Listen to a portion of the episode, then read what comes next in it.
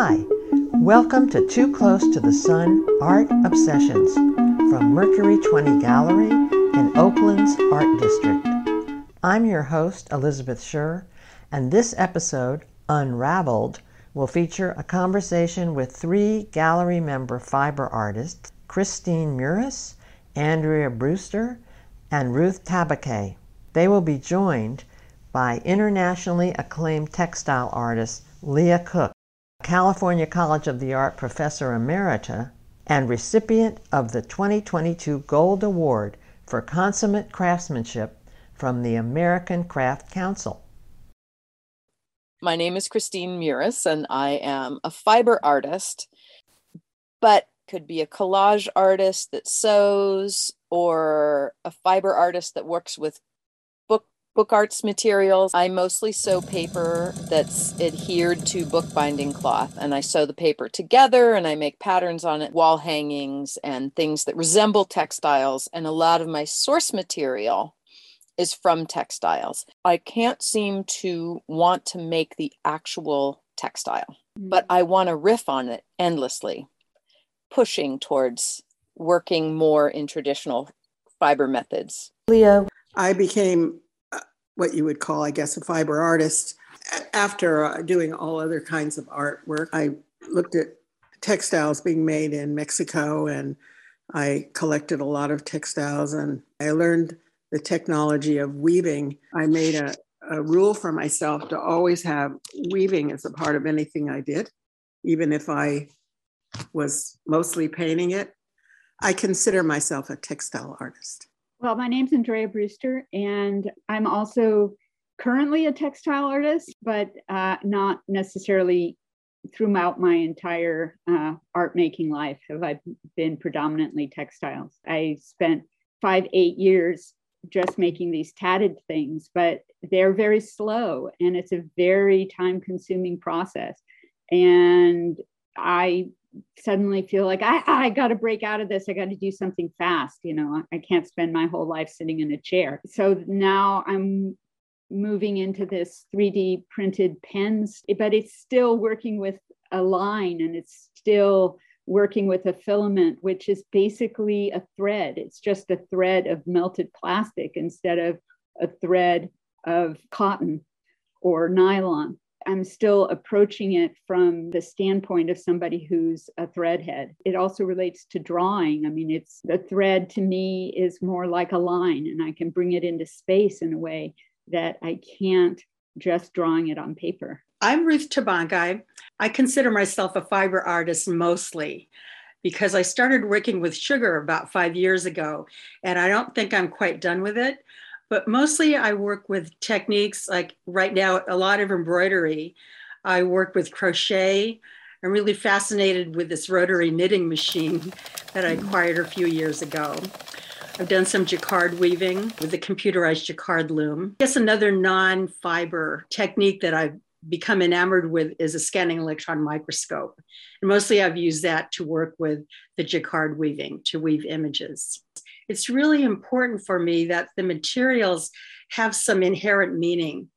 Like with the tea bags that I used to make quilts in the past, that tea bags had physical warmth and psychological warmth.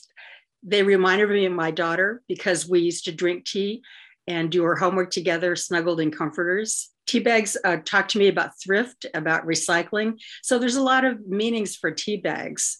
Uh, right now, I'm working a lot with embroidering on plastic bags. Stitches I'm using look like bacteria, fungi, and maggots, that organisms like those hopefully will evolve to digest the humongous amounts of plastic that are clogging the earth. And while that's been shown in the laboratory, it's not practical on a large scale. There's also the issue of introducing a new organism into an environment where it did not naturally evolve.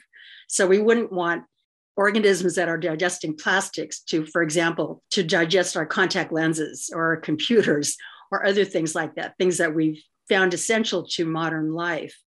So when I think about using technology in my art. I don't really. Lia, what do you think? In terms of computer technology and handwork, I use the term high tech, low tech.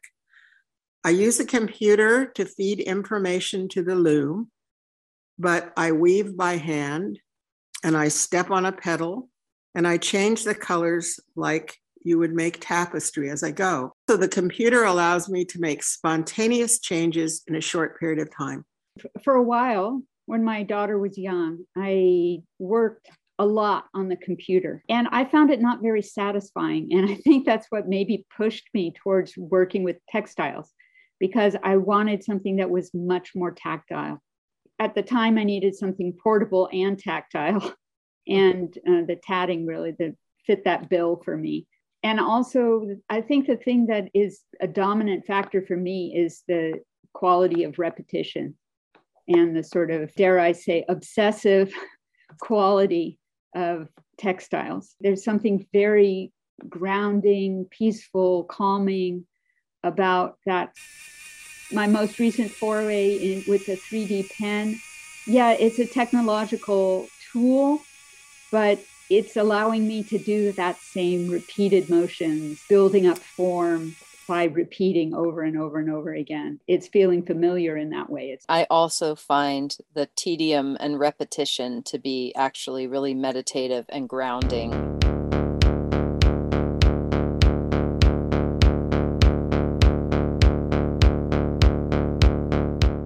when I taught, I wanted to allow and encourage students to follow their own passions rather than me telling them what was good and bad. Uh, to encourage students to be experimental and go with their own flow. And this reminded me to keep doing the same myself. My earliest memories of Ruth was a 2D beginning class I taught. I was so amazed that she was a doctor and chose to go to art school and become an artist. I thought that was a really good example of following your passions. And later on, she also did early experimentation with Jacquard. When I was in that group of students who learned to use the computerized Jacquard loom at CCA, I was looking for images to weave because you know I have a history of microbiology. I had written to the author of one uh, scanning electron microscope text, and he denied me permission to use any of his mm. images in my work. So I started investigating and looked at a couple different places in the Bay Area where I might be able to use a scanning electron microscope. And the place where I had the most success was at the Scanning Electron Microscope Lab at UC Berkeley. And they were very generous in sharing equipment with me and teaching me. So, mostly what I ended up taking pictures of was scanning electron micrographs of different kinds of fabric. And those are the images that I eventually used in my weaving, using the looms at CCA using looms from two other artists who owned Jacquard looms. Eventually, I or was given the Lia Cook Jacquard residency at CCA to have a month to work with their Jacquard loom. Technology is not my friend. I didn't love it. The machine breaks down, it snaps threads. It's not very tactile. You're weaving by hand. But what makes that group of weavings different from all the other ones I've done with scanning electron micrograph images of fabric is that I went back in and worked portions of each of those weavings by hand. So I could get my hands back into something that was pretty much all technology driven. The weavings of images of fabric, it's so um, conceptual. It's a weaving of a weaving. I had images of cloth as subject matter lots of parts of the family images had textiles and cloth. And particularly the touch of the hand on cloth became important to me. Eventually, I went to the face. You worry about archival issues? Having your work archival is somewhat important, but not completely. Textile conservators can be obsessive about the material, whereas fine art general curators are much more open to experimental materials. If a collector is taking a piece of yours home, do you feel worried about the materials holding up over time? Mostly my work is archival. I have worried about that a lot because, as I said, that I worked almost exclusively with tea bags for 11 years. And, you know, I didn't have that long history to know if they would last for more than 10 years because they're material you would put in the compost bin. I also then had a hard time pricing something that could disintegrate in a few years. But I still have the work that I made in the year 2000. And as long as it's dry, it holds up really well. It still smells like tea. However, I did spend some time working with wool. And the first large piece I made was a big quilt where I had incorporated tea bags into the layers of felt. The acids in the tea, I believe, ate away at the wool. After a period when I had stored it, I unrolled it and I was shocked to see all these moth eggs and casings mm. all over the quilt. And it was ruined. And Andrea. Some of the tatting pieces are nylon thread, so I think that's going to be pretty long lasting. Some of the more recent things that I've just done, I made the pieces out of paper thread. I even made the pedestals out of cardboard. If it's going to be transient, well, let's just make it as transient as possible. I've actually never sold a tea bag piece. I don't think I've even so I haven't sold anything made out of wool either. So nothing that I've made that I'm afraid of disintegrating has been sold. I do use all archival materials as much as I possibly can. I don't work with a lot of materials that are cast off. I think about it in the sense if someone wants to buy it, I don't want them to feel like they got a raw deal you know, with all the work I'm making, I kind of want my kids to pick five things they like and then burn the rest.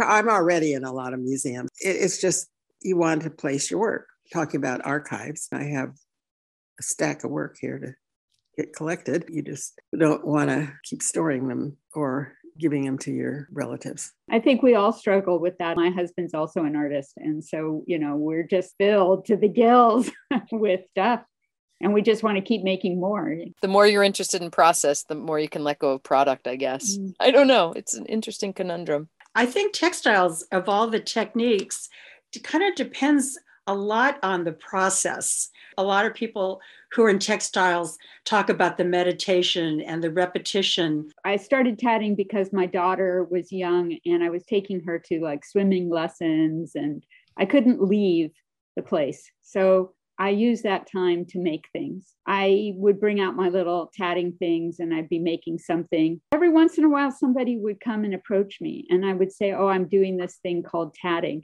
And invariably, they said, Oh, my grandmother used to do that, or my great grandmother used to do that.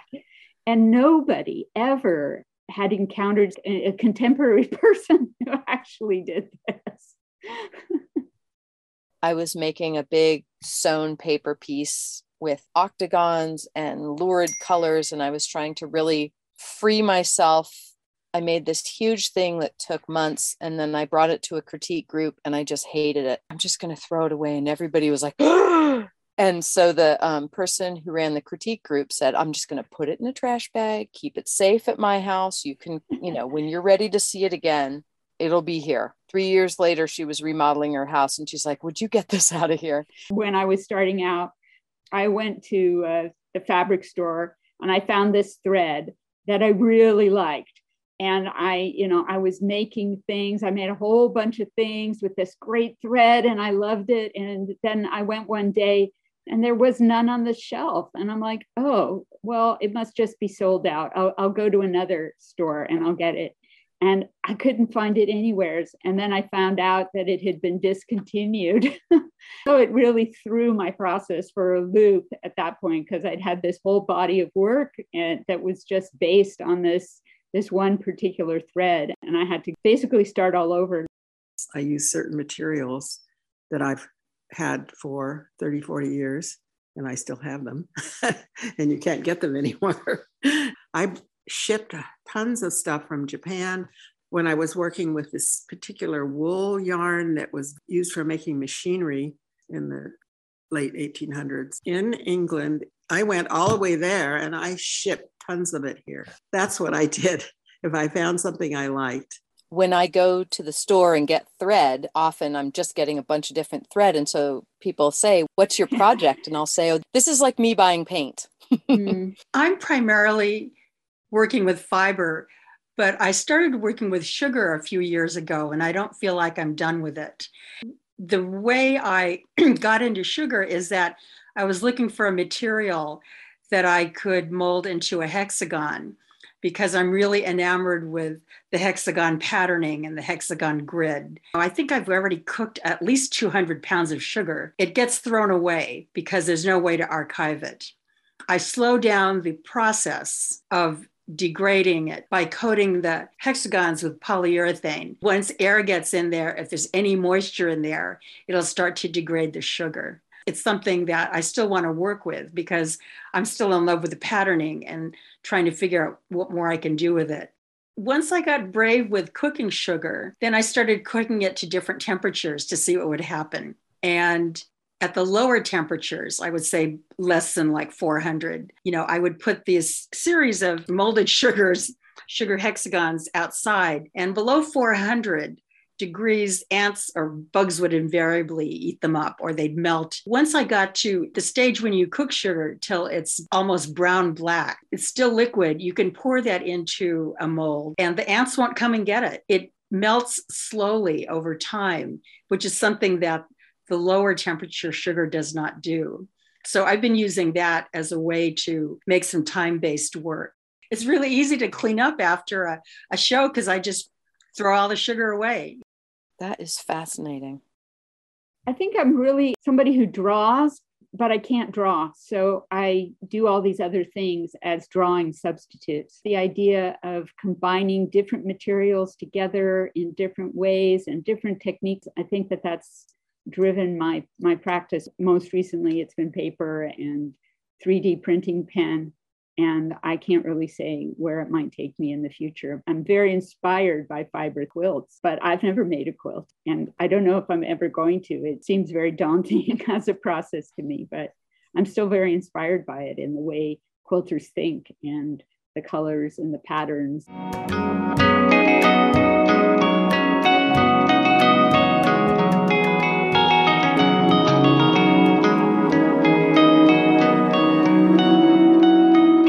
Always done a lot of research. Many years before it actually became useful, I do it because I'm interested in it and not because I'm doing it for a particular reason. And often it's something that comes out of the research I didn't expect at all. I have collaborated in different ways in a kind of general way with scientists, such as the neuroscience and the emotional research.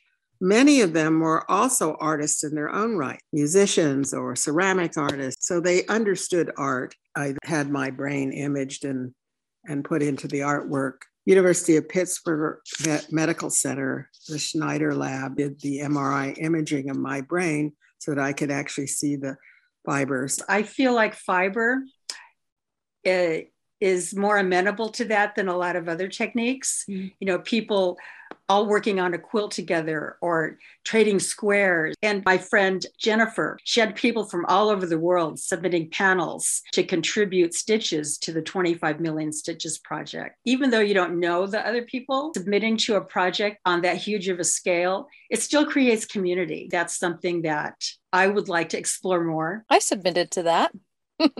we collaborated 25 million yes we did because i submitted to that too I think it's a little bit interesting though, because at the same time, we talked about this meditative process that is so personal and so intimate, but that at the same time, something can bind us together in that way. I think that's very interesting.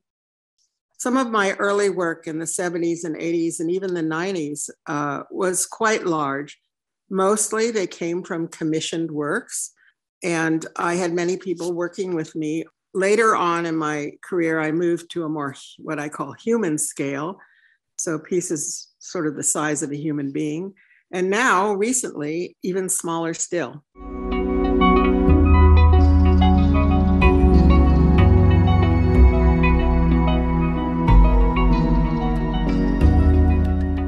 I think there was discrimination against textiles.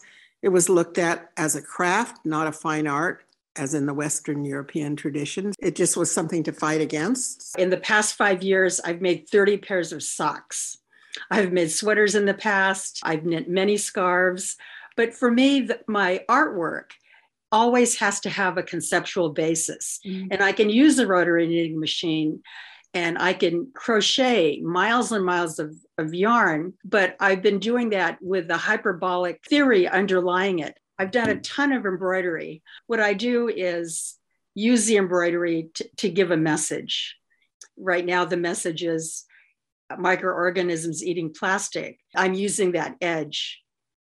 It seems to me that the boundary is about class and gender, and that it's a way to separate artists from each other. And I push against it all the time.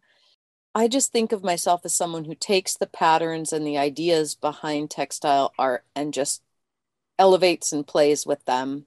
I think there is a prejudice against craft. And I've definitely been told by at least one art consultant that it's very hard to place such feminine art in corporate settings. I think that's a very useless and unkind barrier put between the two. I think it has been changing though. The art world is looking more at the broader history of art and the broader cultural history of art. I think it is very hot right now. So it's a good time to be working in it. I think that the, the, the traditional crafts have become more and more and more moving towards fine art. I have to make a distinction between the craft people who are working at home, they're not showing in galleries, and then the craft people who are. There are definitely lots of people who are amazing craftspeople. Like I couldn't even come close to the skill that they have but often they're very traditional. They're following you know very traditional paths and that's fine. But there's also some folks out there who are not doing that who are just like branching out in all directions and really pushing the boundaries Thanks to moderator Christine Muris, Andrea Brewster, Ruth Tabancay, and Lia Cook for sharing your histories, insights, and experiences. See their work and links to their websites at mercury20.com and liacook.com. Our podcasts are available anywhere you get your podcasts and are also linked from mercury20.com. Please visit the website and follow us on Facebook and Instagram for past and future episodes. I'm your host, Elizabeth Schur, for Too Close to the Sun Art Obsessions. Thanks for listening.